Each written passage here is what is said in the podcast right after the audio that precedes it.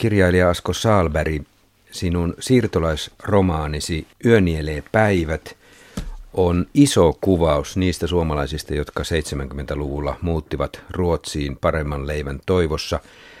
Kuinka paljon kirjoitit omasta siirtolaisuudestasi? Auttamatta omakin eh, siirtolaisuuteni tuli mukaan siinä, kun melkein 20 vuotta kuitenkin Ruotsissa olen asunut.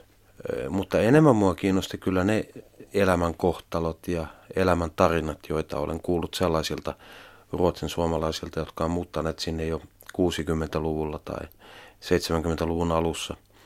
Mä olen heitä kuunnellut paljon ja, ja tähän romaaniin valmistautuessani otin jopa yhteyttä joihinkin tuntemiini ruotsin suomalaisiin ja pyysin heitä kertomaan, että millaista se nyt oli se Ruotsiin tulo ja elämä silloin joskus aikoinaan. Se näkyy tässä kirjassa nimittäin. Tämä on hyvin realistinen, arkirealistinen kuvaus siitä maailmasta, missä he joutuvat elämään. Tullaan kohta puhumaan tarkemminkin tästä siirtolaisuudesta, mutta sivullisuus ja eksyneenä eläminen on sinun tuotannossasi aika pitkä linja. Aika monessa olet siitä kirjoittanut. Siitä oikeastaan sitä voisi luonnehtia saalberiääniseksi tuotannoksi. Vähän niin kuin sibeliaaninen, salveriääninen tuotanto. Kiit, kiit, kiitän tuosta. Toivottavasti se jää maailman historiaan toi termi. Mutta kyllähän se pitää paikkansa. Sä olet kirjoittanut paljon sivullisuudesta. Sinua on kuvattu myös Camuyn perilliseksi tässä sivullisuuden kuvaamisessa. Joo, pitänee kai myöntää tässä niin kuin käsi sydämellä, että eh, mä koin itseni jo aikoinaan Suomessa, ennen kuin Ruotsiin muutin, niin vähän niin kuin – outsideriksi ja ulkopuoliseksi kaiken aikaa. Ehkä johtuen siitä, että, että mä olin niin kuin jo, jo aikoinaan koululapsena ja sitten nuorena mä olin aina niin kuin hiukan ikään kuin erilainen.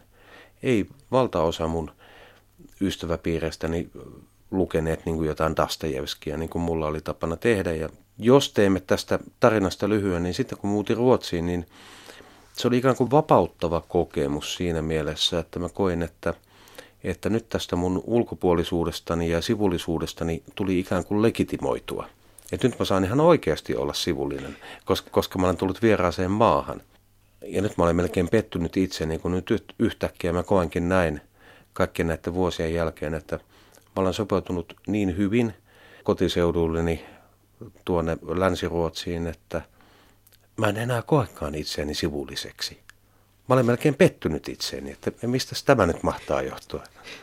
Veit jo minulta seuraavan kysymyksen, Asko Salberi, koska olin ajatellut heittää sinulle, että täytät tänä vuonna 50 vuotta, eikö tuon ikäinen mies jo löydä paikkaansa yhteiskunnassa? No eikö nyt voi sanoa 35? Ihan no, jo. Täällä on tässä tarinassa isoja lauseita, isoja ihmisiä, isoja kuvauksia. Tämä on mittava romaani. Ja yksi kohta erityisesti minua miellytti siinä. Kuvaat tätä päähenkilöäsi Jakobsonia, josta kohta puhumme vähän tarkemmin. Siksi meidän miehemme Jakobsonin aika on lannistumattoman ihmisyyden aikaa. Tykkäsin kovasti tästä lannistumattomasta ihmisyydestä. Mi- mi- mitä tarkoitat tällä? Väittäisin, että mä pyrin näkemään kenessä tahansa vastaankulkijassa – jotain kuitenkin sellaista niin kuin arkista uljautta, kestämisen uljautta ja selviämisen uljautta. Monesti meillä on tällainen ikävä taipumus mielestäni, että, että me vedämme kauhean nopeasti johtopäätöksiä toisistamme ja, ja paljastumme myös minä, niin kuin kaikki muutkin, aivan liian usein suvaitsemattomiksi ja tuomitsemme toisiamme – mutta kuitenkin meissä kaikissa on mielestäni jonkinlaista uljautta. Elämän elämisen uljautta, elämän kestämisen uljautta. Ja se tekee meistä mielestäni meistä kaikista sankareita. Kun kirjoitat tällaisesta lannistumattomasta Jakobsonista, niin siinähän on pieni vaara, että hänestä tulee tällainen yliihminen, joka, sankari, joka pärjää missä vaan, mutta et tehnyt hänestä sellaista. Kirjoitit hänestä toisenlaisen, joka saa kuhmuja, hänelle tulee vammoja ja hän töin tuskin juuri ja juuri selviää tietyistä kohtauksista, mutta hän ei nimenomaan anna periksi.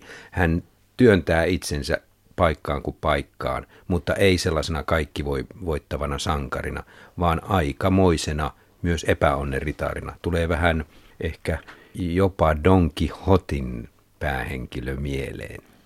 Onpa mukavaa, että sulle tuli mieleen Don Quixote, koska mä ajattelin tätä teosta tehdessäni, että tässähän mulla on tuulimyllyjä vastaan taisteleva hahmo. Eli erittäin ilahduttava, että olet huomannut sen.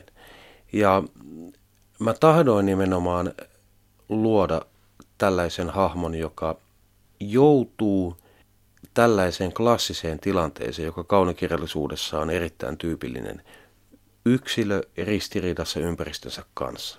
Ja se on aika helppo kuvio, jos lähdetään kirjoittamaan eh, jostain siirtolaisesta, niin silloin ikään kuin luonnostaan lankeaa tämä yksilö eh, jonkinlaisessa konfliktissa miljöönsä kanssa. Mutta mm, mä haluaisin ehkä tavallaan suomalaisuutta kunnioittaakseni kuitenkin luoda sellaisen hahmon, joka selviää paikassa kuin paikassa ja joka ei koskaan anna periksi. Ei, ei pelkästään anna periksi fyysisessä mielessä, mutta ei myöskään anna periksi niin kuin sisään rakennetuista periaatteistaan. Koska tällä päähenkilö Jakobsenilla on myös oma etiikkansa, joka ei aina ihan osu yksin yhteiskunnan legitimoidun moraalin kanssa, mutta hänellä on kuitenkin oma etiikkansa. Ja tällaisia ihmisiä mä olen tavannut sekä Ruotsissa että Suomessa. Ja sanoisinko tällainen self-made man, mm. Tällaista englantilaista termiä käytetään, self-made man. En voi olla kunnioittamatta tällaisia hahmoja. Tämä Jakobson siis muuttaa 70-luvulla Ruotsiin, hankkiutuu erilaisiin töihin, kunnes päätyy yksityisyrittäjäksi. Ja keinot ovat vähän niin kuin siinä harmaalla vyöhykkeellä, joskus menee vähän jo mustan puolelle ja luvattomiin hommiin, mutta hän selviää aina joko taitavan asiaajajan myötä, että verottaja ei kiinnittää jotenkin muuten. Hänellä on erilaisia yhteisöjä, kun äsken Asko Salberg puhui näistä yhteisöistä. Hänellä on tämä suomalaisten muuttajien yhteisö, mutta on myös se ruotsalainen yhteisö, jossa hänen täytyy pärjätä myös ruotsalaisessa liike-elämässä. Tässä on aika paljon talouselämän analyysiä ja kritiikkiä. Se on kuitenkin 70-lukulaisen talouselämän kritiikkiä aluksi ja tulee kohti tätä liberalistista markkinataloutta, jota nykyään elämme. Kuinka isona roolina tätä pidit, kun kirjoitit? Mulla oli yhtenä lähtökohtana kuvata niin sanoakseni katutason kapitalismia ja katutason kapitalismin kehitystä. Ja nyt emme puhu yhteiskunnan ylivoimaisesti suurimmista hyväntekijöistä, kuten vaikkapa Björn Wahlroosista, vaan, vaan nyt puhumme näistä ihmisistä, jotka niin kuin käytännössä ovat antaneet toisille töitä. Ja ehkä menneet pikkasen ylirajan, mitä tulee nyt vaikkapa verotukseen tai äh, joskus ehkä jossakin to- toisissakin pienissä hommissa, mutta, mutta mä kunnioitan tällaisia ihmisiä, jotka kuitenkaan sitten eivät ajattele viime kädessä pelkästään oman pääomansa lisäämistä, kuten päähenkilöni Jakobson tässä teoksessa, vaan ottavat huomioon myös omien työläistensä todelliset tarpeet. Niin, kyllä minulle Jakobson toistaa tässä tarinassa aika montakin kertaa sitä, että hänellä on niin ja niin monta työntekijää firmassa ja hän haluaa niille töitä jossain määrin mieti, että kuinka suuressa ristiriidassa tämä katutason kapitalismi on sitten tämän Jakobsonin lannistumattoman ihmisyyden kanssa. Hän haluaa hyvää niille työntekijöille ja pitää ne töissä. Aika lailla humaanisti hän suhtautuu niin. Ja pyrkii muutenkin pitämään Kyllä. heistä huolta, että, että jos sattuu niin sanottu vaikea päivä, niin Jakobson on kyllä pelastamassa ja, ja pitää huolta heistä. Se, se, se on mielestäni niin kuin, se on sitä katutason humanismia, joka katutason kapitalismiinkin voi sisältyä. Se, se, jos, jos, jos ajatellaan Jakobsonin moraalia, niin jos kuvitellaan sellainen ihan keinotekoinen jana, jossa toisessa päässä ovat hyvät työt ja toisessa päässä huonot työt, niin minun mielestä Jakobsonilla paukkuu siellä huonojen päätösten ja tekojen ja valintojen päässä, mutta hyvistä hän ei anna piiruakaan periksi. Hän toteuttaa kaikille ystävilleen niin paljon hyvää kuin vaan mahdollista. Se, se oli aika yllättävä. Meissä ihmisissä kokemukseni mukaan on monesti sellaista paradoksisuutta, että meillä on niin kuin aito sekä kyky että halu tehdä jotain hyvää. Mutta samanaikaisesti pikku piru niin kuin, koko aika kuiskuttelee korvaan, että pidä nyt huolta itsestäsi ja hoida nyt itsellesi niin kuin fyrkkaa ja, ja pidä huolta nyt ennen kaikkea niin kuin omasta perheestäsi ja niin päin pois. Sen takia mun mielestä Jakobsonin hahmo on realistinen, että, että hänessä on nämä kaksi puolta. Että toisaalta hän haluaa todella kantaa vastuun ja toisaalta hänessä on kuitenkin sama-aikaisesti tämä meille kaikille niin inhimillinen oman voiton pyyde. Kyllä. Tässä kirjassa sit on erilaisia viittauksia eh, useampiinkin kirjailijoihin. Siellä on Alfred Döblin, niin tullaan häneen kohta, mutta siellä on eräs kohta, joka on väistämättä viittaus Kari Hotakaiseen. Kirjoitat, nykyajassa on meneillään ihmisen osan alennusmyynti, ja siinä on lisääkin siitä.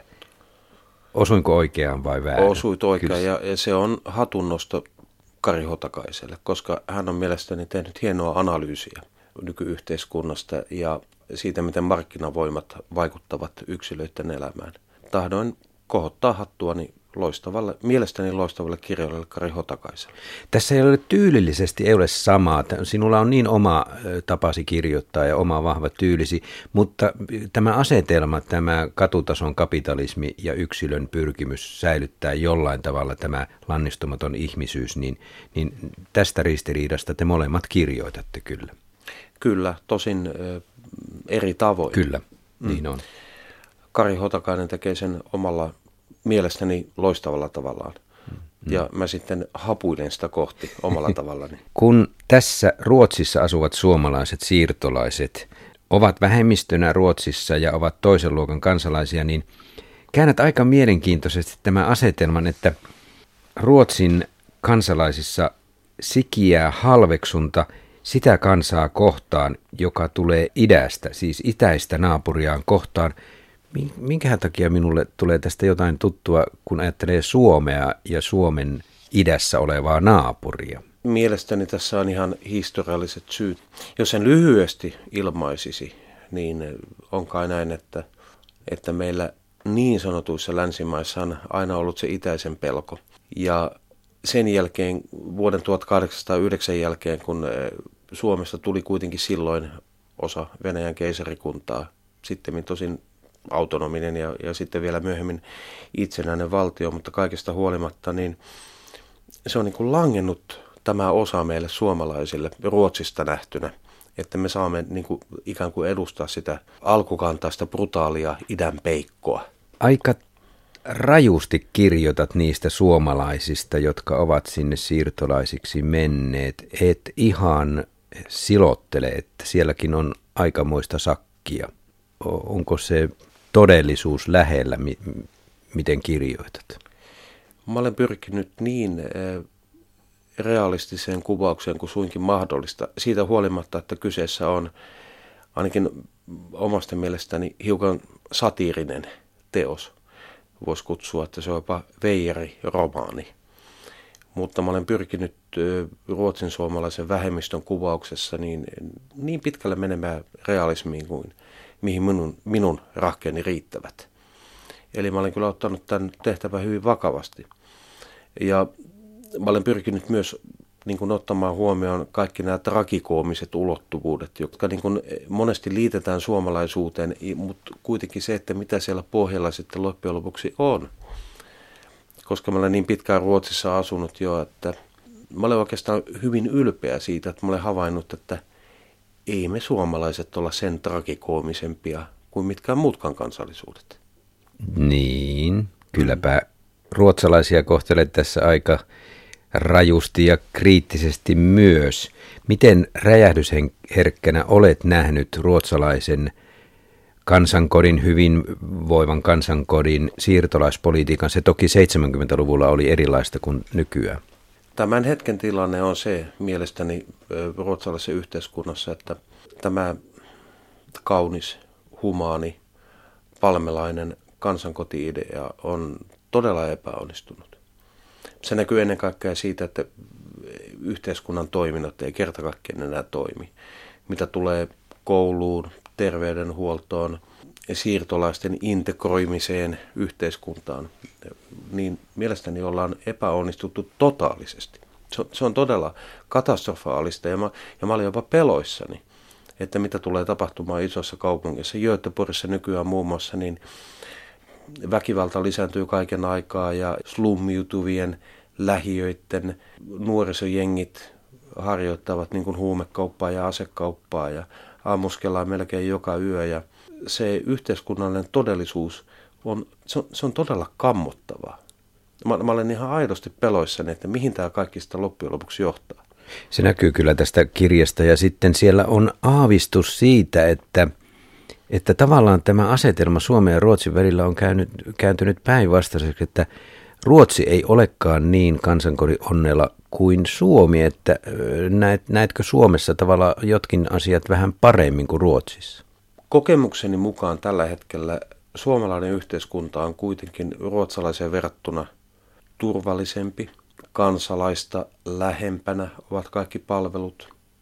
Myös kulttuurisesti kulttuuripalvelut ovat lähempänä ja kaikki välttämättömät yhteiskunnalliset toiminnot toimivat tällä hetkellä paremmin Suomessa kuin Ruotsissa. Eli tätä vanhaa myyttistä isovelisyndroomaa Ruotsin ja Suomen välillä ei tarvitse tänään enää kokea. Niin, eli, eli yksi ehkä viesti tässä sinun kirjassasi on, että haluat lukijan herättää ajattelemaan sitä, ettei mallimaa Ruotsissa kaikki asiat ole menneet hy- hyvän suuntaan, vaan voi olla, että on mennyt tietyt asiat vähän huonompaankin suuntaan. Keskeistä on se, että tämä ruotsalainen kansankoti-idea oli todella kaunis ja kunnioitettava, humanistinen peruslähtökohta, mutta voimavarat ei ihan riittäneet ja se on nyt johtamassa katastrofiin ruotsalaisessa yhteiskunnassa.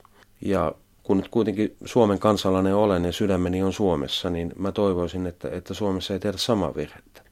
Kysymys ei ole siitä, miten paljon otetaan vastaan siirtolaisia tai pakolaisia. Ei se ole keskeistä, vaan keskeistä on se, että kun ihmisiä otetaan maahan, niin täytyy olla resurssit siihen, että pidetään myöskin ihmisistä huolta.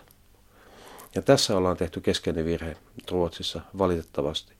Ja niinpä siellä on niin kuin laajoja eri puolilta maailmaa tulleita vähemmistöjä, jotka, jotka ovat niin kuin todella syrjäytyneitä, joilla ei ole mitään mahdollisuuksia työmarkkinoille ja joilla ei ole minkälaista mahdollisuutta edes perätä koulussa ensinnäkään nuorempana. Ja se tulee aivan auttamatta johtamaan jonkunlaiseen katastrofiin. Mä olen tästä sataprosenttisen varma, tai muussa tapauksessa alan yleisradion toimittajaksi.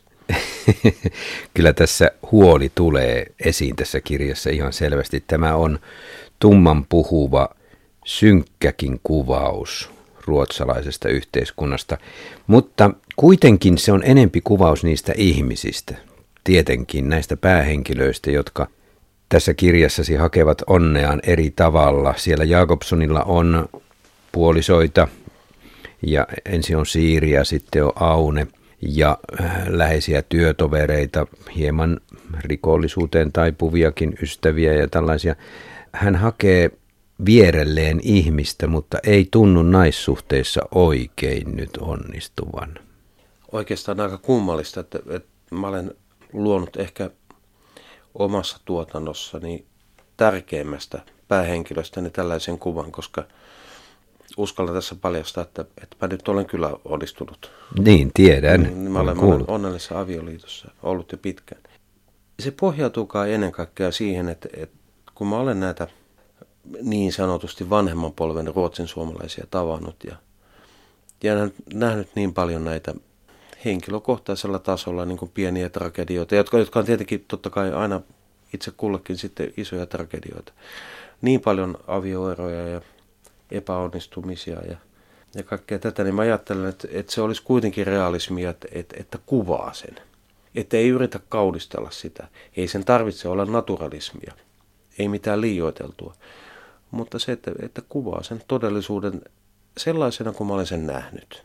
Ja voiko sitä nyt tällaiselta vähäpätöiseltä kirjailijalta enempää vaatia kuin, että, että pyrkii kuvaamaan arkitodellisuutta sellaisena kuin sen on kokenut.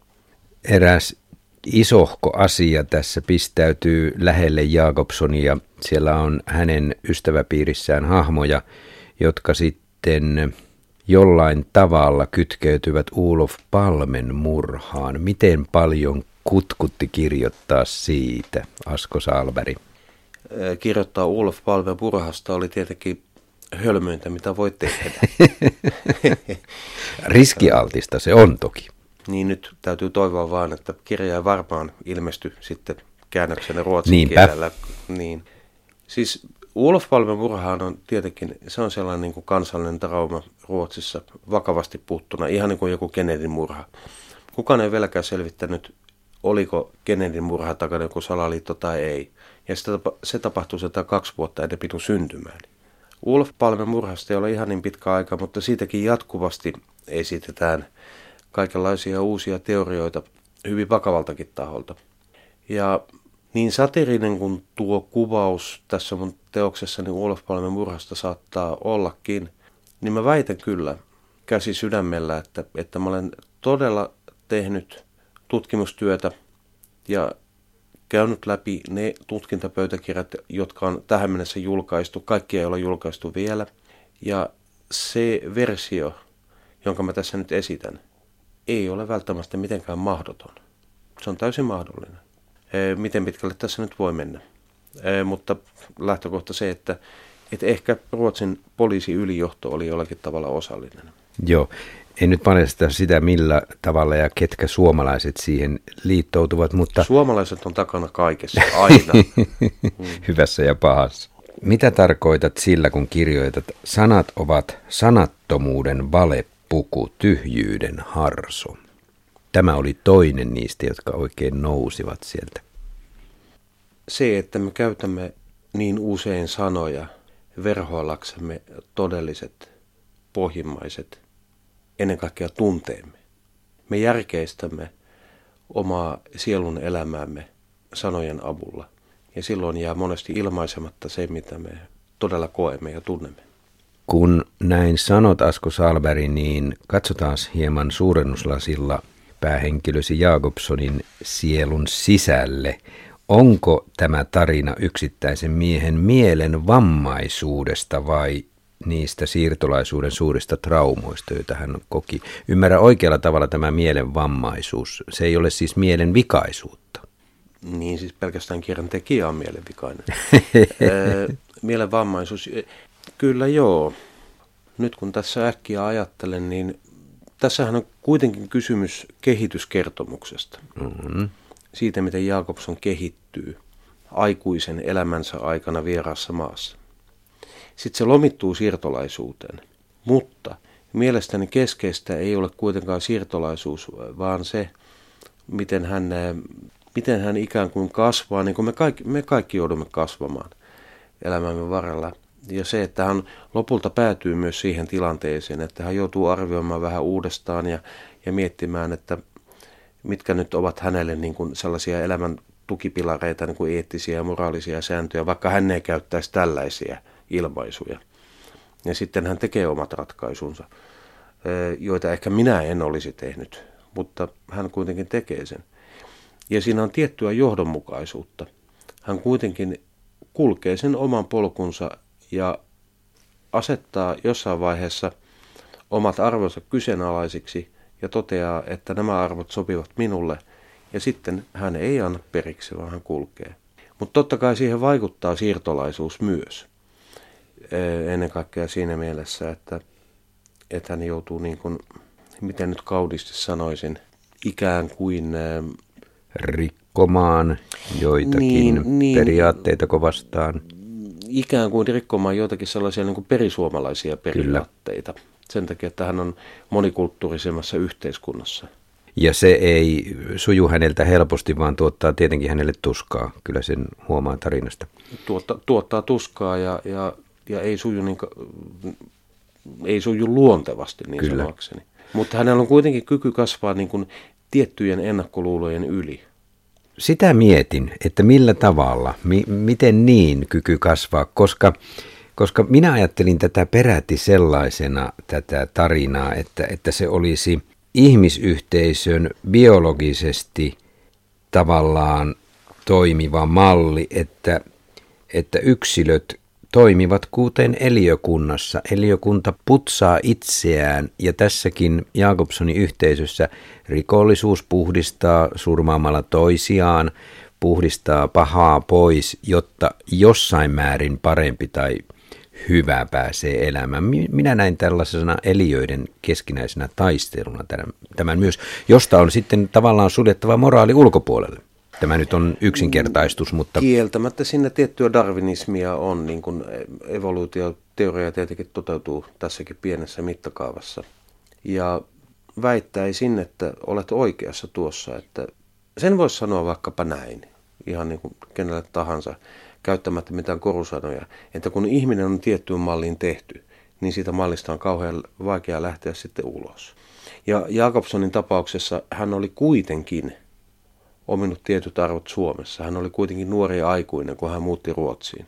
Ja se niin jollakin tavalla näkyy, ja mä olen nähnyt sen myös Ruotsin suomalaisissa, että oltiin nyt mistä tahansa pikkukylästä, joskus silloin aikoinaan tultu vaikkapa Volvon tehtaalle Göteborgin töihin, niin kyllä ne suomalaiset, niin kuin ne pikkukylän arvot, niin kyllä ne on siellä takaraivossa. Ei ne sieltä häviä minnekään. Vaikka olisi sitten jo 70-vuotiaassa tullut 20-vuotiaana aikoinaan, niin ei, ei ne lähde suomalaisuus ei lähde. Se, se vaan on kerta kaikkiaan. Voiko olla, että se tavallaan korostuukin siellä?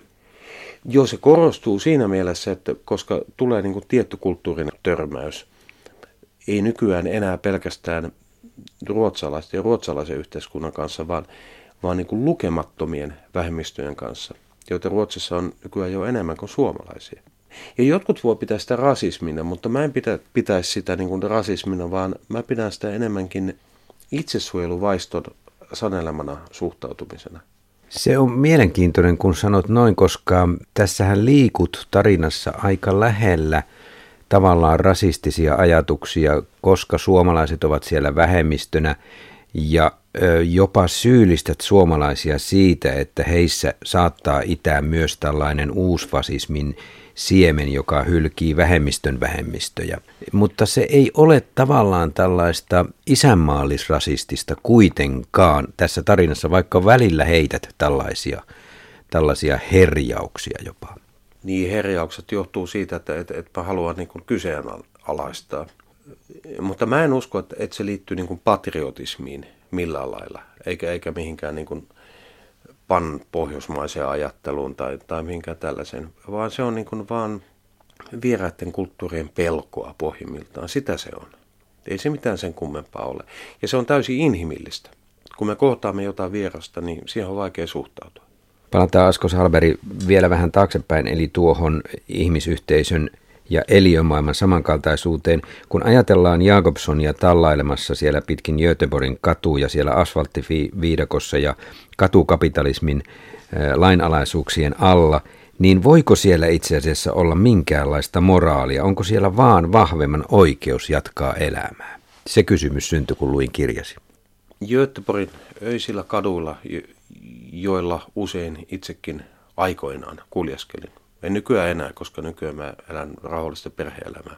Vaimoni vaati, että mulla on tietyt nukkumaan menoaikaa. Kotona kymmenen aikaa niin, illalle. Niin, aivan niin. Mutta on se jonkinlainen asfalttiviidakko. Ja ei se välttämättä nyrkkejä vaadi, mutta se vaatii kovaa asennoitumista. Täytyy kulkea niin kuin rinta edellä niin kuin John Wayneillä. Jos, Joo, jos, jo, jo, niin, jos, alkoi, jos alkoi perätä siellä yöelämässä. Valitettavasti se on niin samanaikaisesti, kun siellä on taas viehättäviä ja, ja hyvinkin hellyttäviä puolia, että saattaa niin kuin tavata monta oikein mukavaa ihmistä yhtäkkiä öisiä kohtaamisia ja, ja, ja ennen kaikkea ruotsalaiset on, on enimmäkseen hyvin ystävällisiä. Mutta sitten valitettavasti on näitä kaiken maailman helvetin enkeleitä ja, ja, ja erilaisia enemmän tai vähemmän rikollisia ihmisiä, joihin saattaa yhtäkkiä törmätä aamu kahdelta jossakin kadun kulmassa – ja siinä saattaa pienelle suomalaiselle kirjallekin tulla pikku hätä. Tunnelmoidaan Asko Salberi hieman. Siellä on kohtaus, jossa Siiri istuu erään puiston penkillä lähellä hautausmaata uuden miestuttavuutensa kanssa, niin näin silmissäni kirjailija Asko Saalberin istumassa puiston penkillä. Onko se sama penkki? Tiedän, että olet useinkin istuskellut jonkin erään tietyn puiston penkillä katsellen merta. Muistaakseni se meni näin. Myönnän syyllisyyteni.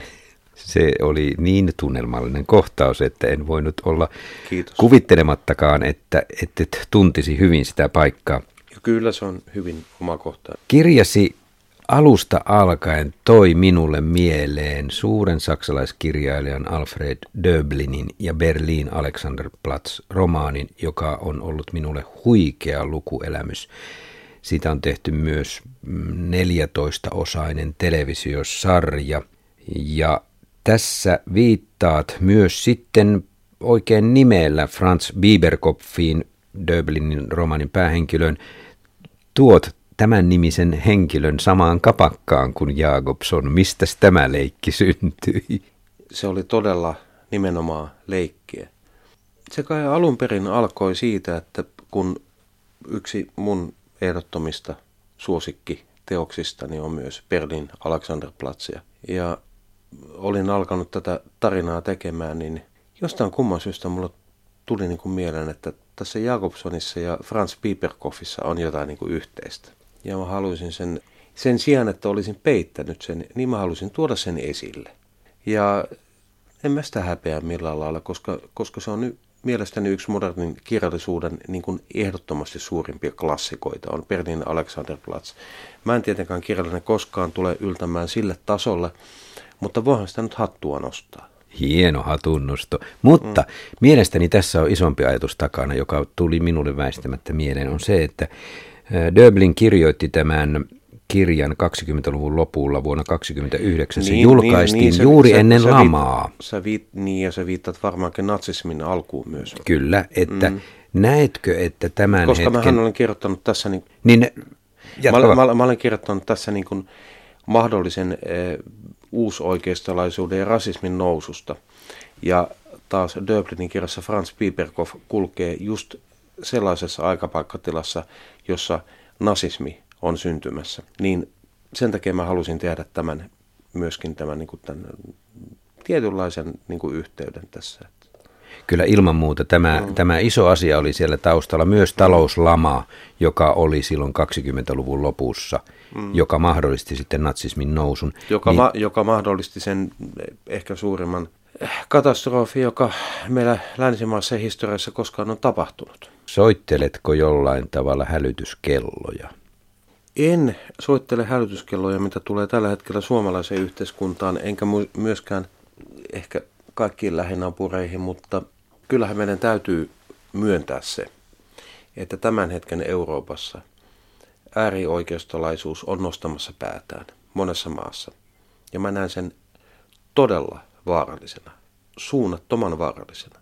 Ja tietysti niin, eh, saattaa olla melkein naivistista niin tehdä siitä suora, vetää siitä niin kuin langat jonnekin Saksan 1920-lukuun.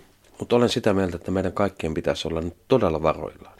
Suomessa, Ruotsissa, Tanskassa, Saksassa, Belgiassa, Hollannissa, lukemattomissa maissa äärioikeistolaisuus on nousussa. Ja sitä minä todella kammuan. Asko Saalberg, viime vuonna julkaisit Herodes kirjan, jolla olit Finlandia ehdokas. Olet ollut kaikkiaan kolme kertaa Finlandia-palkinnon ehdokkaana. Ja se oli jättimäinen yli 800-sivuinen kirja.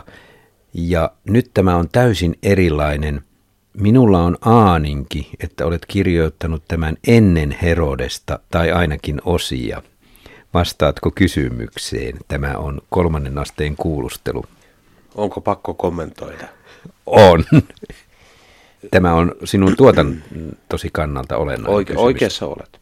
Osia tästä olin, tai en ikään osia, vaan tietynlaisia versioita mä tein jo muutama vuosi sitten. Mä yritin löytää jonkunlaista sellaista kaunokirjallista tyyliä, joka sopisi tämän Jakobsonin elämäntarinaan. Mulla oli luonnoksia. Luonnoksia oli jo muutaman vuoden takaa kyllä. Tosi mä jouduin kirjoittamaan kaiken uudelleen, mutta... Tämähän ei vaikuta millään tavalla siihen, tämä ei ole arvo, arvostelma, että mi, mi, miten tämä suhtautuu Herodekseen, mutta kysymys on olennainen sen takia, että sinun ihmiskuvasi tässä kirjassa on tummempi kuin Herodeksessa. Nämä ovat tyylillisesti niin erilaisia. Herodeksessa oli semmoinen van, vanhentuneen miehen lämmintä humanismia. Tämän maailma on kylmä ja ihmiskuva on kylmempi. Ja kirjailijahan joutuu ja haluaakin tehdä hyvin erilaisia kirjoja keskenään. Se, mikä mielestäni on mielenkiintoista, että monen lukijan saattaa olla vaikea ymmärtää sitä, että, että jos kirjailija tekee aikalaiskuvausta, yhteiskuntakuvausta, niin ei se välttämättä siitä johdu, että, että kirjailija haluaisi niin kuin maalailla piruja seinille tai olla niin kuin tuomiopäivän profeetta. Mutta en mä tiedä. Sun kannattaa kysyä toisilta suomalaisista kirjailijoilta, mutta mä koen niin kuitenkin tietynlaista vastuuta omasta kirjailijan työstäni. Että, että kun mä niin kuin tiettyyn aiheeseen paneudun, ja jos se on aikalaiskirjallisuutta, niin mä todella mietin sitä, että, että mitä teen ja minkä takia teen ja mikä tässä on perimmäinen viesti ja, ja, ja minkälaisen niin kuin ihmiskäsityksen ja yhteiskuntatulkinnan takana mä nyt voisin tässä olla. Ja kyllä mun mielestä on tämmöisen 50 jätkä, niin kannattaakin jo vähän miettiä, että voi, nuoremmat saa sitten heitellä ihan mitä vaan. Kirjailijan työhän on ensisijaisesti ajattelutyötä ja analysointia yhteiskunnasta, ihmisistä ja ihmisten käyttäytymisestä. Vielä tähän loppuun, Asko Salberi, tässä kirjassa on kaikki tietävä kertoja, lähes ylhäältä alas ihmistä Jakobsonia puhutteleva ja häntä kuvaava kertoja. Ja sitten tässä on tämä rikostarinan juoni ja sitten tässä on lähes ylväs siirtolaiskuvaus. Minkälaista romaania lähdit mielessäsi tekemään, koska tässä on niin erilaisia aineksia? alkuperäinen ajatus oli tehdä aika simppeli, mukava tarina. Mutta sitten niin kuin usein käy, että kun työstää mielessään, niin ensin alkaa idea kasvaa.